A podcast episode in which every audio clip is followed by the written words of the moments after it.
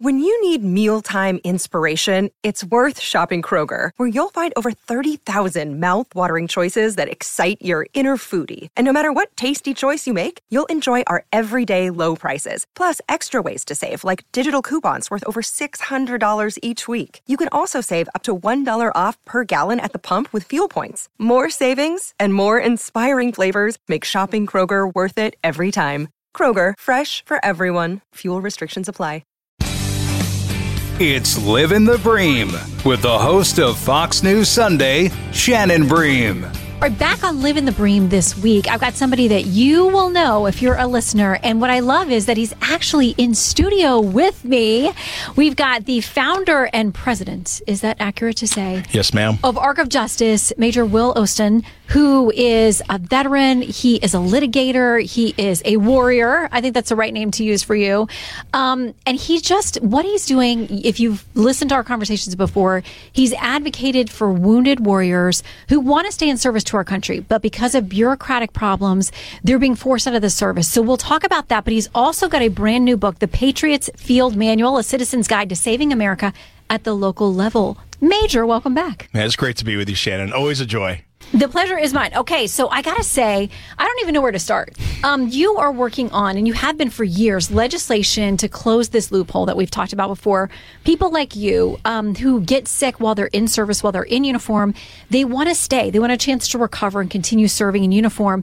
But because of a bureaucratic problem, many of them are being forced out. Some of them very close to retirement too. What's the status of getting help on Capitol Hill, of raising awareness, of trying to solve this problem? Right. Well, first of all, because of your involvement since day one with us, you know, we launched Arc of Justice on Fox News at night, Veterans right. Day 2019. And, you know, you've just been faithful to have us on the podcast, provide updates in Fox News Sunday with Cathy McMorris Rodgers. So because we actually have, and, I, you know, I'm just going to effusively praise you here because Please we, don't. we have a modern day Queen Esther No, no, no. on behalf of a generation of wounded warriors. It is true. Um, basically, we are on the one yard line of getting what's called the Wounded Warrior Bill of Rights passed. So right now, we have our legislative language inside the National Defense Authorization Act in the House of Representatives. So that is a huge win, Mm-hmm. Shannon. As I've talked to you, when I started this about five years ago, you know, I didn't realize what a big deal that was. But now, you know, the onion of naivete has been peeled off, and I'm like, wow, this is huge. So And we. just so people know, that is the bill that funds our defense system. Exactly right. So the military every year, there's not usually things hardly ever called standalone bills. So we've had four standalone bills in the last four years. So we've had House resolution numbered bills, Senate resolution, but everything gets put into the NDAA omnibus, mm-hmm. which is passed and signed by the president at the end of the year. So it's usually like five to six thousand pages. So the fact that our legislative fix is like three pages of those six thousand, that's huge. Mm-hmm. Now we're waiting for champions in the Senate, and I'm very grateful for Senator Rick Scott and all that he's done. And now we just need to get some Democratic senators, which we're, you know, working on right now. So we are on the one yard line, Shannon, and I'm hoping that God does a miracle this year and punch it in. If not, I'll be back in 2024 continuing you to fight. will. You are not somebody who is easily discouraged. Although you've had your own health struggles and fights, and that's how this whole thing started. You became aware of the problem. Um, you have various serious health issues, and yet you've continued to advocate for other people. And I have no doubt if it doesn't make it this year, you'll be back for however many years it takes. Um, tell us a little bit about that because a lot of people would have become discouraged at this point, but you are actually, it's too late for your case, but you're representing other people and you're trying to draw awareness to this problem that there are people, you've told me stories that are heartbreaking, people Right. that are so close to retirement or brand new 18, 19 year olds who have no idea that they have an ability to fight these decisions. Right.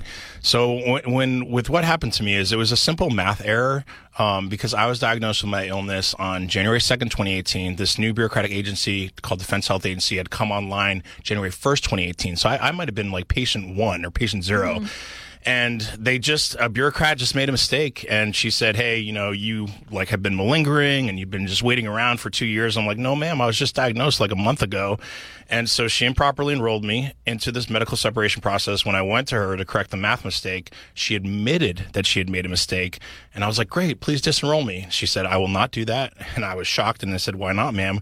She said, "Because I say so, you're just a number to me," mm-hmm. and what that meant is, you know, I was counting against her numbers because in tw- at the beginning of 2018, the Pentagon at the higher level, not the military services, the military services, Army, Navy, Marine Corps, Air Force, Space Force, everyone, they love what I'm doing. They support it. We're talking about a higher echelon of Office of Secretary of Defense Personnel and Readiness Defense Health Agency. And, you know, they now were like, we're going to get wounded warriors out and it was very short-sighted shannon because look at what a dangerous world we're living in right now mm-hmm. and so it's not only a justice issue for people at the end of their careers it's also they're losing middle management. Like me you know i could have trained the next generation of warfighters. I served over 12 years in active duty as a jag attorney for special operations forces in combat in iraq and afghanistan. Mm-hmm.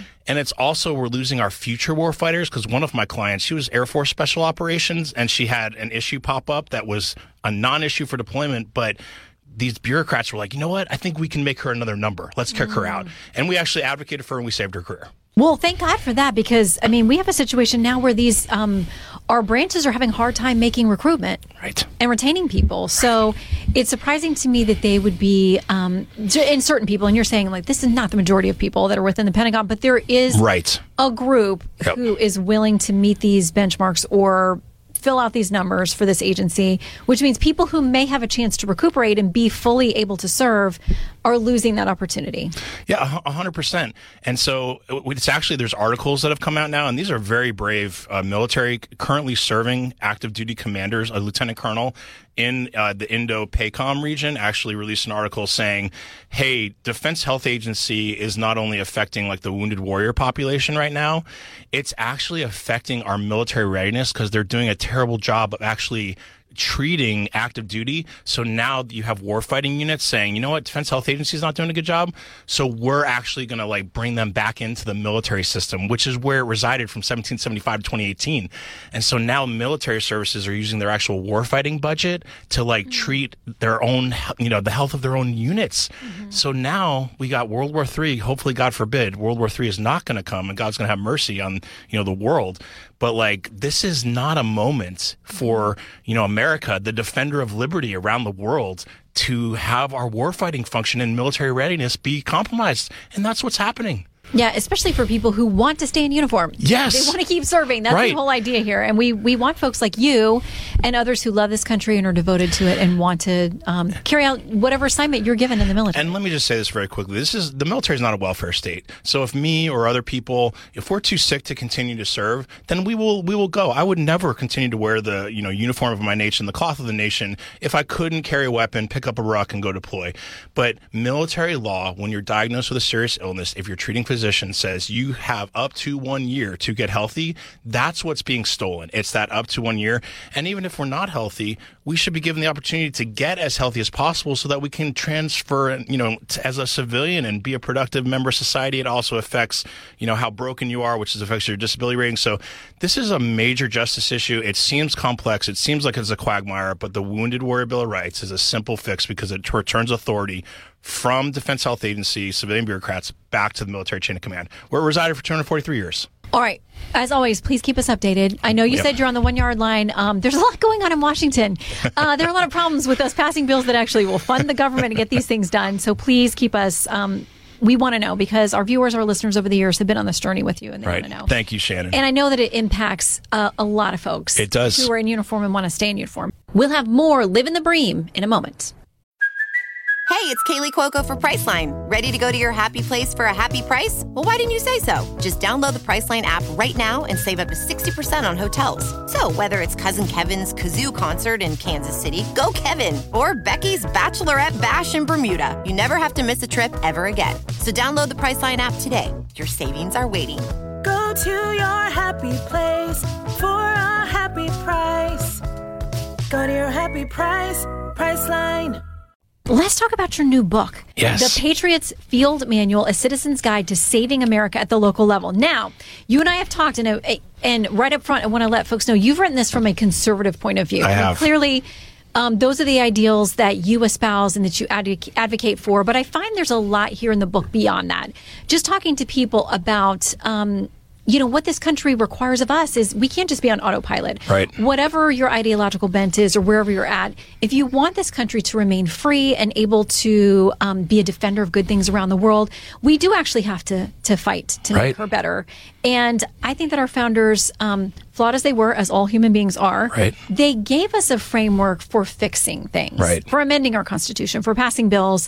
Um, but this is really a rallying cry that you're trying to get people to understand why we should love our country and why we should fight to make her better. Right, 100%. So I'm going to read this quote is chock full of quotes from, I say, the leaders from the ancient past. Yes, it's got a wonderful quotes that really are thought provoking and things you would want to put up on your wall. Yes, and actually, we had one. I think one of my favorite reviews was the reader said it just made me want to stand up and just shout out the quotes and say, "Thank God for America." All right, so this is one of my favorite quotes, uh, and this is from chapter one called "Dream Heroic Dreams" because right now there's something in the zeitgeist, you know, that's coming from the left side of the aisle that just hates America. There's a, the 1619 Project. There are things that are saying America's evil, and we're looking at the worst things. And like you said, we are not perfect. But what I love about America is that there is a redemptive arc in our storyline. So were we founded, you know, with the original sin of slavery, as some people says, yes, and that was a heinous wrong, and I'm not justifying it in any way but the principles that the founders built into the Declaration of Independence and our other founding documents actually created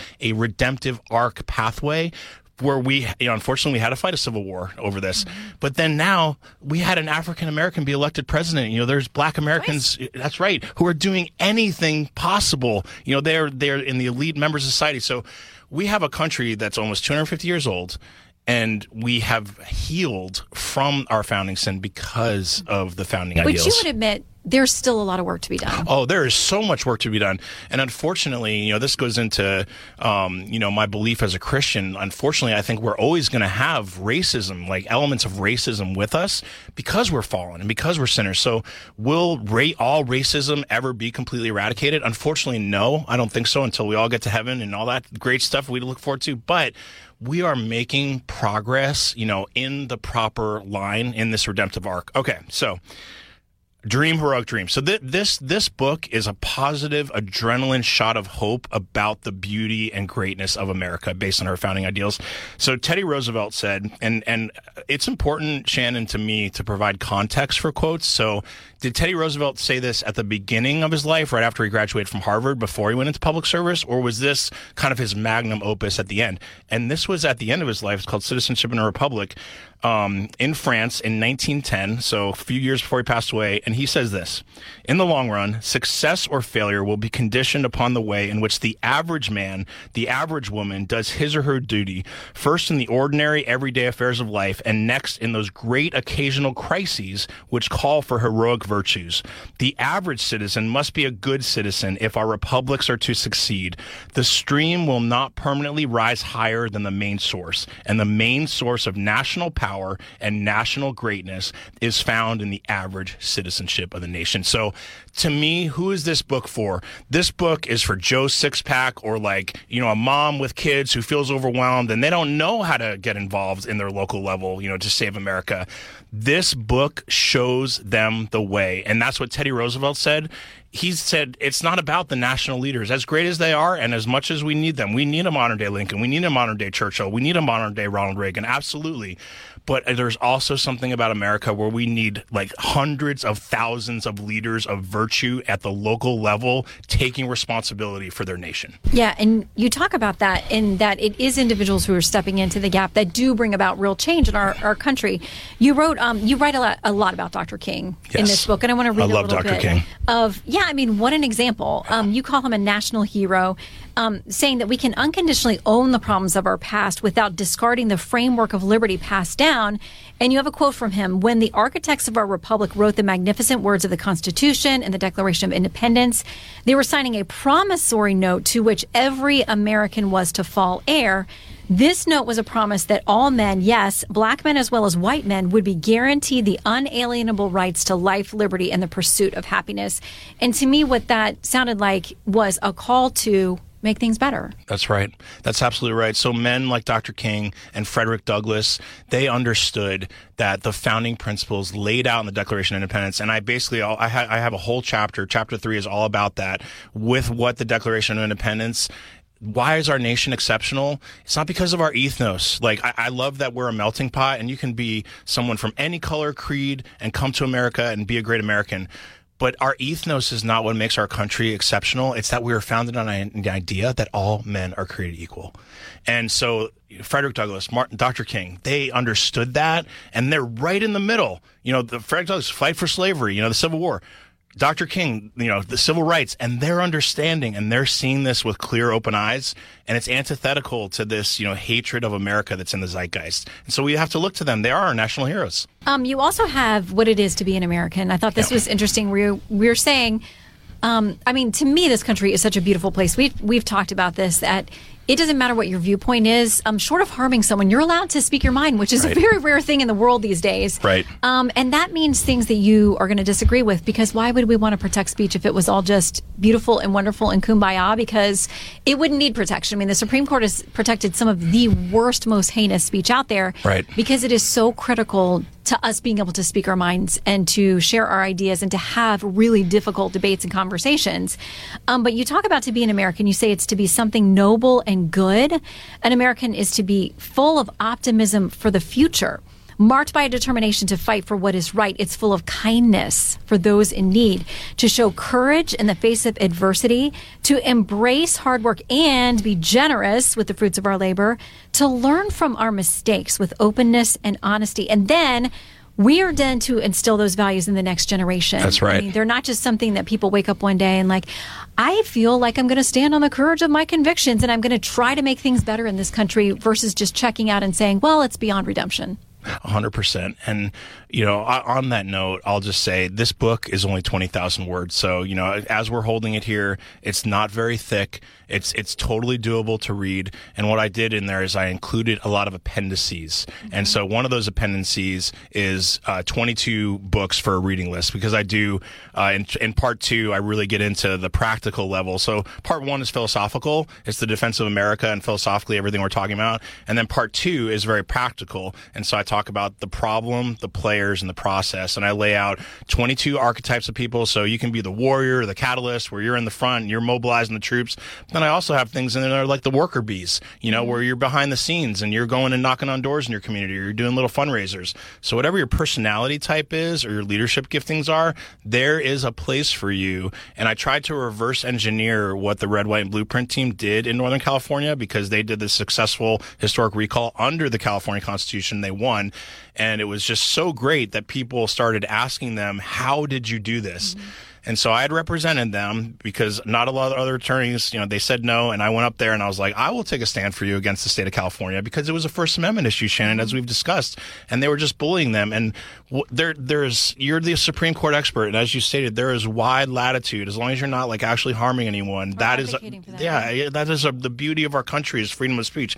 Let's have this out non-violently in the marketplace of ideas. That, that's where we can disagree while we're still loving our enemies, you know. Mm-hmm Ronald Reagan and Tip O'Neill, you know, Republican mm-hmm. president, Democratic Speaker of the House, they would fight like cats and dogs on the issues, and then they would go have a meal together at night.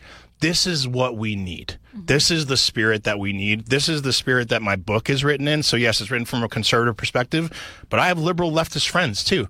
And being in the military for 12 years, like it's it's a melting pot. And mm-hmm. so that's the spirit that I'm coming in. Yeah, and if people want to tackle issues, whatever their ideological issue is, this book has a lot about who those people need to be, how you need to organize, and that kind right. of thing. Um, and right, you're going to have one viewpoint. Somebody else may have another. Yep. Um, but what I think is interesting here, you say you and I are both people of faith. You said you don't have to be a people, a person of faith. Right. Um, but our founders did say that we need to have some kind of moral compass. Right. So that the framework they've given us, we can do better with it. Um, and I thought that was important. You also talk about praying for our leaders. Yes. And it doesn't matter about party. I do that. I know you do it too. Yep. I want the men and women who are leading this country, whether they're in the judiciary or on Capitol Hill, the White House, whatever, to be protected. I want them to be wise. I want them to have discretion because I can't imagine the difficult decisions they make every single day. Yeah. Some of them we'll never know about, but it's the grind of being that kind of leader.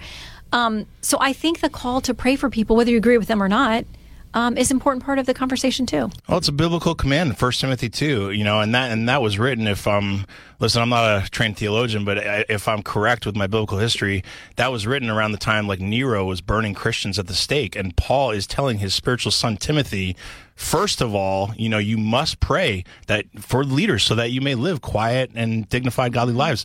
So, like, how much more so do we have a responsibility where we're not living under a dictatorial regime? We're living in America, the land of the free and the home of the brave. Let's pray for our leaders, even if we don't agree with them, especially when we don't agree with them, and love our enemies. And I'll, I'll kind of like, you know, close on this thought with this thought. I don't know who said it, but when I was always when I was deployed into combat and I would be giving rules of engagement, international law of armed conflict briefs, you know, when you're in combat and you know somebody is trying to kill you, that is probably the most difficult arena to love your enemies in, right? Because we are Yeah. we are allowed to legally kill them, right? But there there was a quote, I think it was from G.K. Chesterton, and he said, uh, "The American soldier fights." Because he loves what behind what is behind him, not because he hates what is in front of him. Mm-hmm. And that's the spirit in which I have written this book mm-hmm. is like, I don't want to be like angry and, oh, you know, I want to love my enemies while still simultaneously standing on the principles of the conservative Christian, you know, beliefs that I believe were the foundation bedrock of our society. The book is called The Patriots Field Manual, A Citizen's Guide to Saving America at the Local Level. Will, thank you for the updates on all the fronts. Keep us updated on that bill on Capitol Hill. Um, we know the one yard line can be a tough place to be with the current environment in Washington, but um, your selfless work for wounded warriors all over our country is something that you've invested years in, and we know you're fighting for other people because of what you so deeply believe. So thank you for that. Thank you, Shannon. And people can buy the book at willostan, O-S-T-A-N dot com. And I just, I wish I had another hour to thank you because that's what it would take. But you are a true fellow warrior. You're a wonderful friend and you're my sister. Thank you. God bless you. God bless you too. Listen ad free with a Fox News Podcast Plus subscription on Apple Podcasts. And Amazon Prime members can listen to this show ad free on the Amazon Music app.